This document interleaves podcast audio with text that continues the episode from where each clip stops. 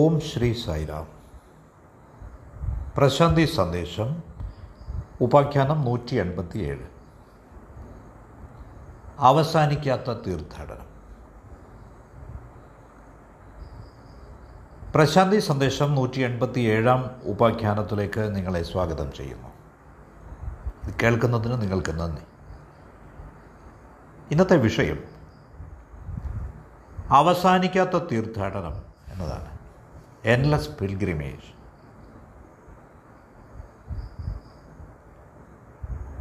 ഞാനിത് പറഞ്ഞുകൊണ്ട് തുടങ്ങട്ടെ.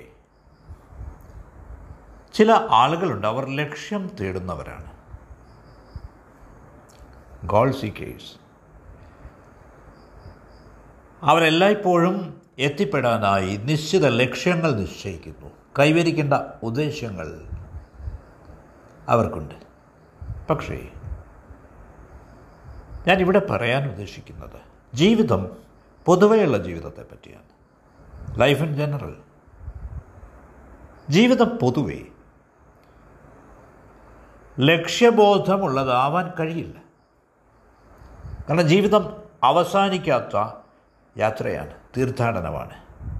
ഈ തീർത്ഥാടനത്തിന് അവസാനമില്ല, ആരംഭം മാത്രമേ ഉള്ളൂ. ബുദ്ധനാണ് പറഞ്ഞത്, ലോകം ഒരിക്കലും ആരംഭിക്കുന്നില്ല, പക്ഷേ അത് അവസാനിക്കുന്നു. നേരെ മറിച്ച് ജ്ഞാനോദയം, എൻലൈറ്റൻമെൻറ്റ് ആരംഭിക്കുന്നു, പക്ഷേ അത് അവസാനിക്കുന്നില്ല. ഞാൻ വീണ്ടും ആവർത്തിക്കാം, ബോധോദയം, ജ്ഞാനോദയം ആരംഭിക്കുന്നു, പക്ഷേ അത് അവസാനിക്കുന്നില്ല. നേരെ മറിച്ച് അജ്ഞത, ഇഗ്നറൻസ്, അതിന് ആരംഭമില്ല, പക്ഷേ അതിനവസാനമുണ്ട്.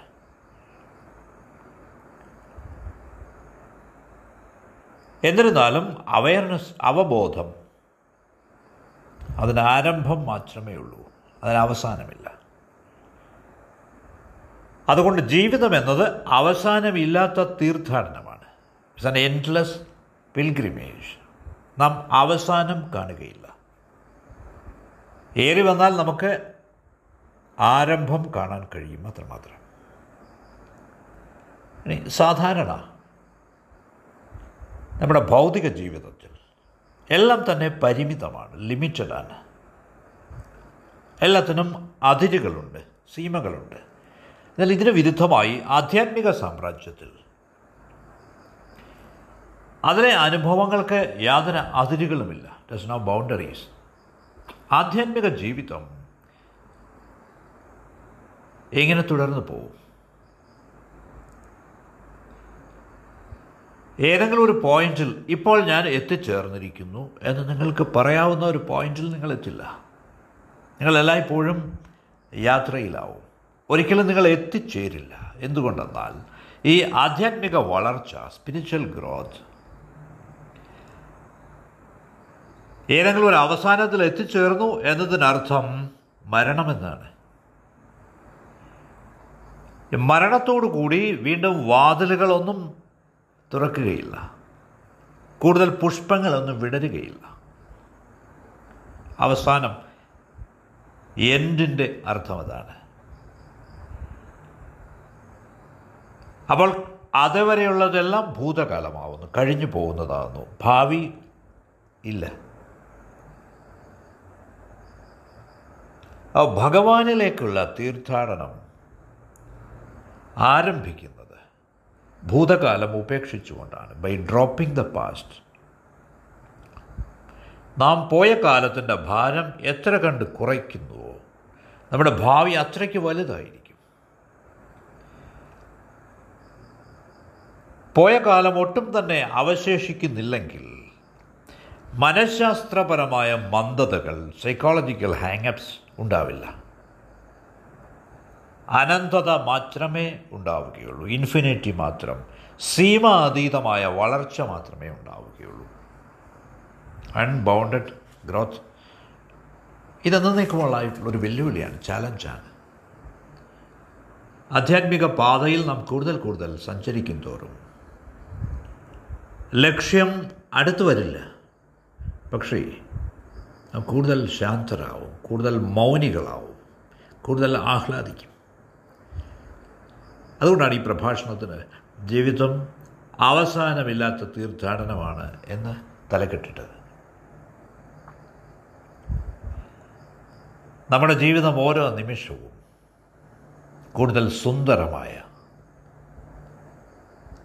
ഒരു അസ്തിത്വമായി മാറിക്കൊണ്ടിരിക്കുന്നു. അത് നമുക്ക് മാത്രമല്ല അനുഗ്രഹമാവുന്നത്, സമസ്ത അസ്തിത്വത്തിനുമാണ്. അപ്പോൾ ഈ തീർത്ഥാടനം അന്തമില്ലാത്തതാണ്, എൻഡ്ലെസ്സാണ്. ലക്ഷ്യം തേടുന്നവരല്ലാത്തവർക്ക് വേണ്ടിയാണ് ഇത്, അവർക്ക് വേണ്ടി മാത്രമാണ്. ഇനി ഗോൾ സീക്കേഴ്സ്, ഈ ലക്ഷ്യം തേടി നടക്കുന്നവർ, അവർ ഇടത്തരക്കാരായ ആളുകളാണ്. അവർക്കൊരു നിശ്ചിത ലക്ഷ്യമുണ്ട്, അവർക്ക് അവിടെ എത്തിച്ചേരാനാണ് അവരുടെ ഉദ്ദേശം. ഉദാഹരണത്തിന് ഏതെങ്കിലും ഒരു രാജ്യത്തിൻ്റെ പ്രസിഡൻ്റായി തീരുക എന്നാവും, അല്ലെങ്കിൽ ഒരു ചക്രവർത്തിയായി തീരുക. ഒരിക്കൽ അവർ അവരുടെ ലക്ഷ്യത്തിലെത്തിയാൽ അവരെത്തിച്ചേരുന്നു. ഇനി മറ്റൊരു ലക്ഷ്യം എന്നത് പണം ഉണ്ടാക്കുക എന്നാണ്. അവരത് സാധിച്ചു കഴിയുമ്പോൾ വീണ്ടും അവർ അവിടെ എത്തിച്ചേർന്നിരിക്കുന്നു. പക്ഷേ ഈ ചോദ്യം അവശേഷിക്കും, അവർ അവരുടെ ലക്ഷ്യത്തിൽ എത്തിച്ചേർന്ന് കഴിയുമ്പോൾ വാസ്തവത്തിൽ അവർ എന്തെങ്കിലും കാണുന്നുണ്ടോ, എന്തെങ്കിലും കണ്ടെത്തുന്നുണ്ടോ? ഇല്ല. ലക്ഷ്യത്തിൽ എത്തിച്ചേരുമ്പോൾ അവർ കണ്ടെത്തുന്നത് എന്തെന്നാൽ അവർ വിഡ്ഢികളായിരുന്നു എന്നാണ്. അവർ നിഴലുകൾക്ക് പുറകെ ഓടുകയായിരുന്നു ഇത്ര കാലവും എന്നാണ്. ഇനി ഒരുവനൊരു പ്രസിഡൻ്റായി തീർന്നു എന്നിരിക്കട്ടെ, മറ്റൊരുവനൊരു ചക്രവർത്തിയായി തീർന്നു എന്നിരിക്കട്ടെ, അവർ എന്തു നേടി? അവർ മുമ്പുള്ള അതേ ആളുകൾ തന്നെയാണ്, ഒരു പക്ഷേ അതിനേക്കാൾ മോശക്കാരായിരിക്കും. എന്തുകൊണ്ടെന്നാൽ അവർക്ക് സഞ്ചരിക്കേണ്ട ഈ യാത്ര അത് നിറയെ അക്രമം, അഴിമതി, ചതി, കൗശലം, ഇതൊക്കെയായിരുന്നു. അവരവരുടെ ആത്മാവിനെ യഥാർത്ഥത്തിൽ വിറ്റിരിക്കുന്നു. ഈ ലക്ഷ്യം തേടുന്നവരൊക്കെ അവരുടെ ആത്മാവിനെ കച്ചവടം ചെയ്യുന്നു. ബുദ്ധൻ്റെ ജീവിതം ദൃഷ്ടാന്തമായെടുക്കാം. അവിടുന്ന് ഒരു ചക്രവർത്തിയായിരുന്നു, ഒരു രാജകുമാരനായിരുന്നു. തൻ്റെ പിതാവിൻ്റെ ഒരേയൊരു പുത്രനായിരുന്നു. സിംഹാസന ആരൂഢനാവുന്നതിന് തൊട്ട് മുമ്പ് അദ്ദേഹം രക്ഷപ്പെട്ടു. പിതാവിന് പ്രായം ചെന്നിരുന്നു. അദ്ദേഹം റിട്ടയർ ചെയ്യാൻ വേണ്ടി, വിരമിക്കാൻ വേണ്ടി ആഗ്രഹിച്ചിരുന്നു. വളരെ സുന്ദരനായ, ചെറുപ്പക്കാരനായ, ബുദ്ധിമാനായ, വിദ്യാഭ്യാസമുള്ള ഒരു മനുഷ്യനെ ബുദ്ധനിൽ അദ്ദേഹം കണ്ടു, ദർശിച്ചു. അവൻ നല്ല പക്വതയുള്ളവനായിരുന്നു. അദ്ദേഹത്തിന് 29 വയസ്സ് പ്രായമായപ്പോൾ അവനെ രാജ്യഭരണം ഏൽപ്പിക്കാനായി പിതാവ് ആഗ്രഹിച്ചു. വാസ്തവത്തിൽ ഈ ഒരൊറ്റ കാരണം കൊണ്ടാണ് ബുദ്ധൻ തൻ്റെ രാജ്യത്തു നിന്ന് രക്ഷപ്പെട്ടത്. എന്തുകൊണ്ടെന്നാൽ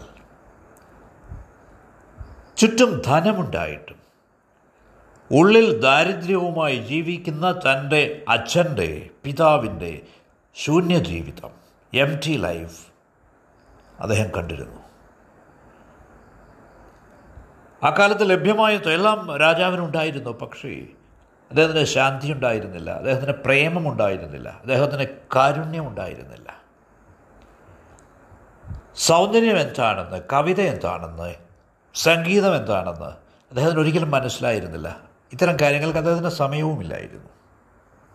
നിരന്തരം മറ്റ് രാജ്യങ്ങൾക്കെതിരെ പോരാടുകയായിരുന്നു അദ്ദേഹം. അദ്ദേഹത്തിൻ്റെ ജീവിതം സ്വയം ഒരു പോരാളിയുടെ ജീവിതമായി പരിവർത്തനം ചെയ്യപ്പെട്ടിരുന്നു. പക്ഷേ എന്ത് നേടി അദ്ദേഹം? നിഷ്ഫലമായ യുദ്ധങ്ങളിൽ അദ്ദേഹത്തിൻ്റെ ജീവിതം നഷ്ടമായി. നക്ഷത്രങ്ങൾക്ക് കീഴേ ആനന്ദപൂർണമായ ഒരൊറ്റ രാത്രി പോലും അദ്ദേഹം ചെലവിട്ടിട്ടില്ല, ആസ്വദിച്ചിട്ടില്ല. അദ്ദേഹത്തിന് വളരെ സുന്ദരമായൊരു ഉദ്യാനമുണ്ടായിരുന്നു, പക്ഷേ ആരും തന്നെ ആ ഉദ്യാനത്തിൽ അദ്ദേഹത്തെ കണ്ടിരുന്നില്ല.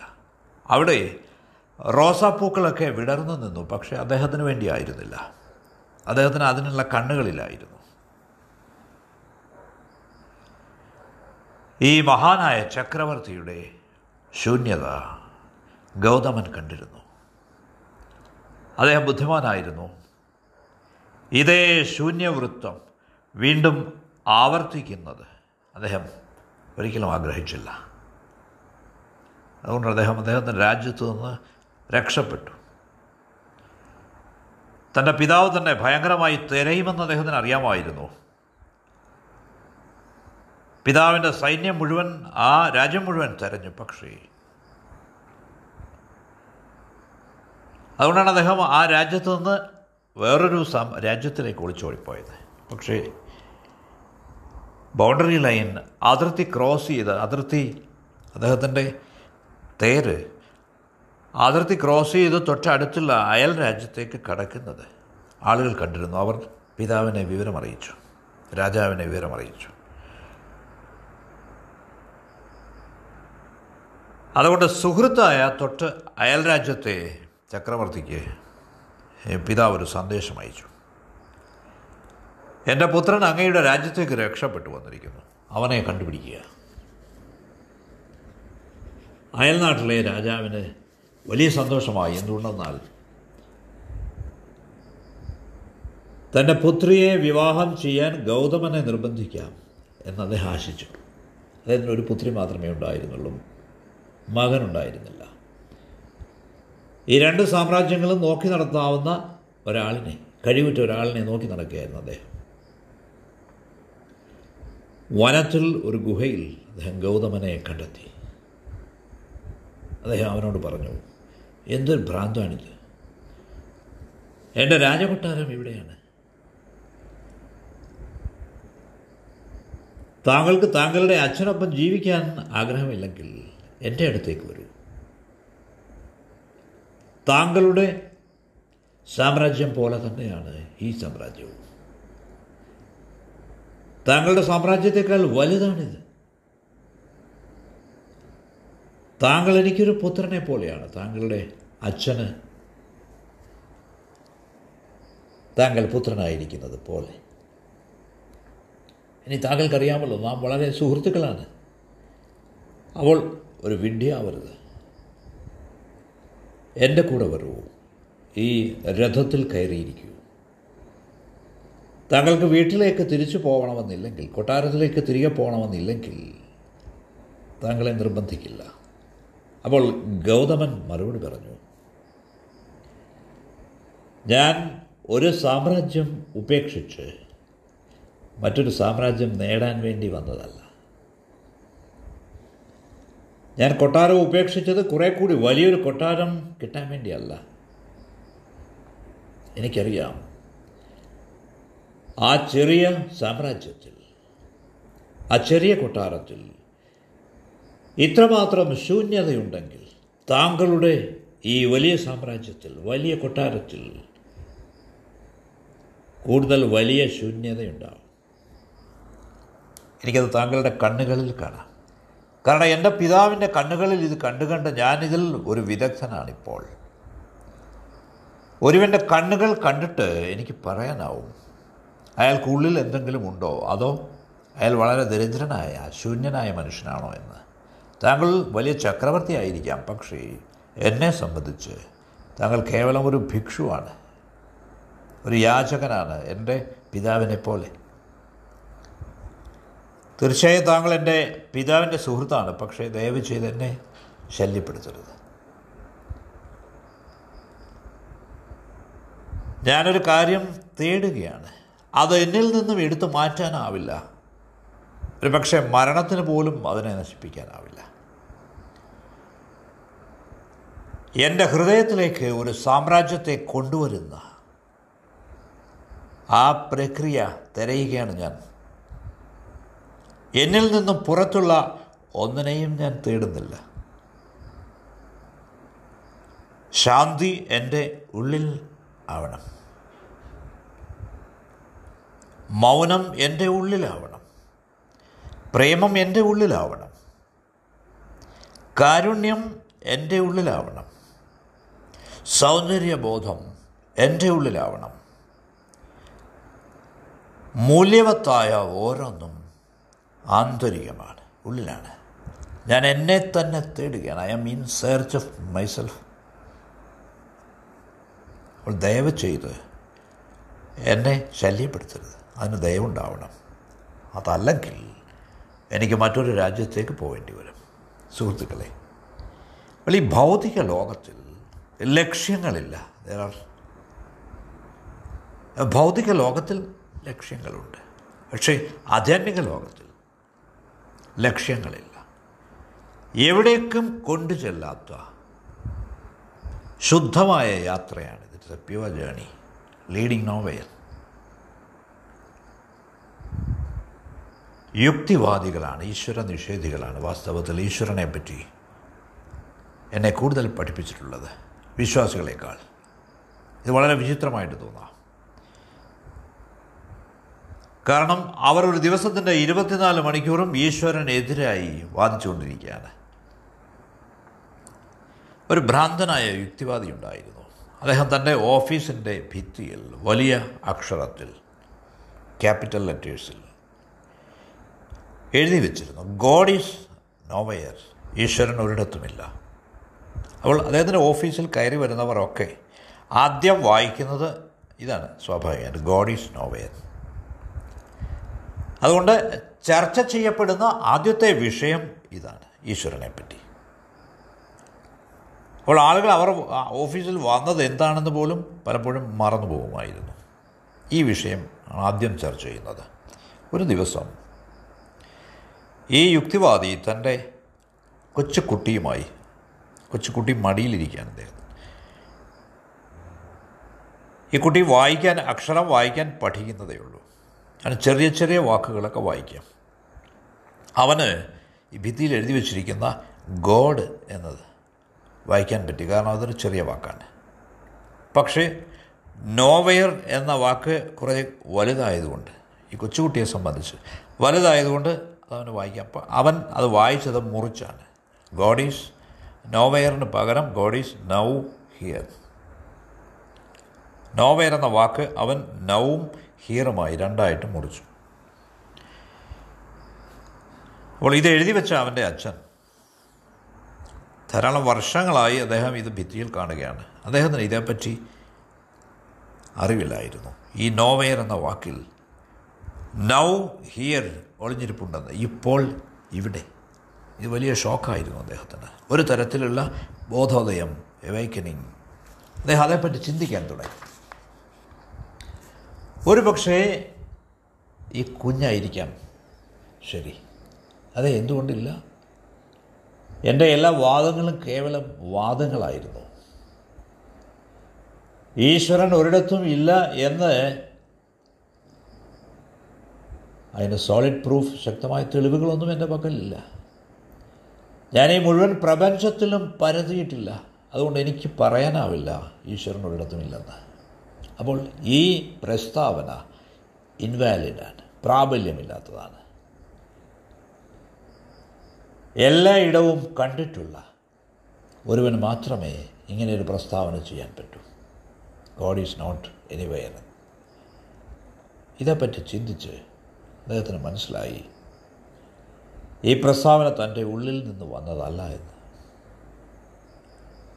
തൻ്റെ യാത്ര വീണ്ടും തുടങ്ങണം എന്ന്. ഈ നിമിഷം മുതൽ ഉള്ളിൽ നിന്ന് തുടങ്ങണമെന്ന് അദ്ദേഹം തീരുമാനിച്ചു. അപ്പോൾ നാം ഇപ്പോൾ തുടങ്ങുന്ന ഈ തീർത്ഥയാത്ര ഇവിടെ ആരംഭിക്കുന്നതാണ്. It begins here. ഇതൊരിക്കലും അവസാനിക്കുന്നില്ല, അതൊരിടത്തും അവസാനിക്കുന്നില്ല. എന്തുകൊണ്ടെന്നാൽ ഇതെല്ലായ്പ്പോഴും ഇപ്പോൾ ഇവിടെ, നൗ ആൻഡ് ഹിയർ. ഈ ജീവിതത്തിൽ ഈ ഇപ്പോൾ മാത്രമേ നിലനിൽക്കുന്നുള്ളൂ. Now, only now exist, only here exist. ഇവിടെ മാത്രമേ നിലനിൽക്കുന്നുള്ളൂ. ഭാഷയിൽ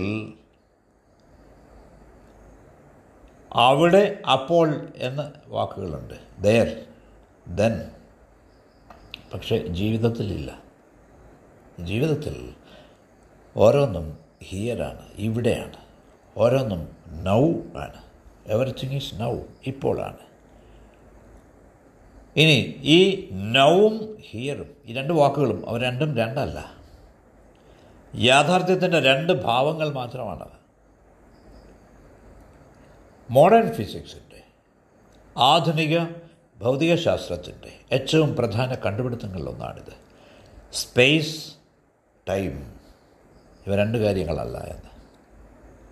സ്ഥലവും കാലവും, സ്പേസ് എന്നാൽ ഹിയർ ഇവിടെ, ടൈം എന്നാൽ നൗ ഇപ്പോൾ. തൻ്റെ ജീവിതകാലം ഉണർന്നിടണം ഈ വിഷയങ്ങളെപ്പറ്റി ടൈം ആൻഡ് സ്പേസ് പഠിച്ച ആൽബർട്ട് ഐൻസ്റ്റീൻ അവസാനം ഈ രണ്ട് വാക്കുകളും ഉപേക്ഷിച്ചു. ടൈം ആൻഡ് സ്പേസ് അദ്ദേഹം പുതിയൊരു വാക്ക് സൃഷ്ടിച്ചു, സ്പേസ് ടൈം, സ്ഥലകാലം. ഈ സ്പേസ് ടൈം എന്ന വാക്ക് അദ്ദേഹം സൃഷ്ടിച്ചത് എന്തുകൊണ്ടെന്നാൽ തൻ്റെ എല്ലാ ഗവേഷണങ്ങളും ഒരു ഒറ്റ നിഗമനത്തിലേക്കാണ് അദ്ദേഹത്തെ നയിച്ചത്. ടൈമും സ്പേസും രണ്ട് കാര്യങ്ങളല്ല, അവ ഒന്നാണ്. അപ്പോൾ നിങ്ങൾക്ക് ഈ നൗവിനെ ഈ ഹിയറിൽ നിന്ന് വേർതിരിക്കാനാവില്ല. ഈ യാത്ര ഒരു നൗവിൽ നിന്ന് മറ്റൊരു നൗവിലേക്ക് ആയിരിക്കും, ഒരു ഹിയറിൽ നിന്ന് മറ്റൊരു ഹിയറിലേക്ക്. എന്നിരുന്നാലും അതൊരിക്കലും അവസാനിക്കാൻ പോകുന്നില്ല. ഇത് ഒരു ചിരന്തനമായ തീർത്ഥാടനമാണ്. ജീവിതം എറ്റേണലാണെന്ന്, ചിരന്തനം അശാശ്വതമാണെന്ന് അറിഞ്ഞൊരുവൻ ആഹ്ലാദിക്കണം. നാം ഈ അനശ്വരതയുടെ ഭാഗമാണെന്നറിഞ്ഞ്, അപ്പോൾ മരണം എന്നൊന്നില്ല, അന്ത്യമില്ല, ദെർ ഈസ് നോ എൻഡ്. അപ്പോൾ ഇന്ന് ശ്രോതാക്കളുമായി വീണ്ടും വീണ്ടും പങ്കിടാൻ ആഗ്രഹിക്കുന്നത് എന്തെന്നാൽ, life is an endless pilgrimage, അവസാനമില്ലാത്ത തീർത്ഥാടനമാണ് ജീവിതം. ജീവിതം ഏതെങ്കിലും ലക്ഷ്യം തേടലല്ല, it is not goal seeking. ജീവിതം ഇപ്പോൾ ഇവിടെയാണ്, അതൊരിക്കലും അവസാനിക്കുന്നില്ല. നിങ്ങളുടെ സമയത്തിന് നന്ദി. ജയ് സൈറാം.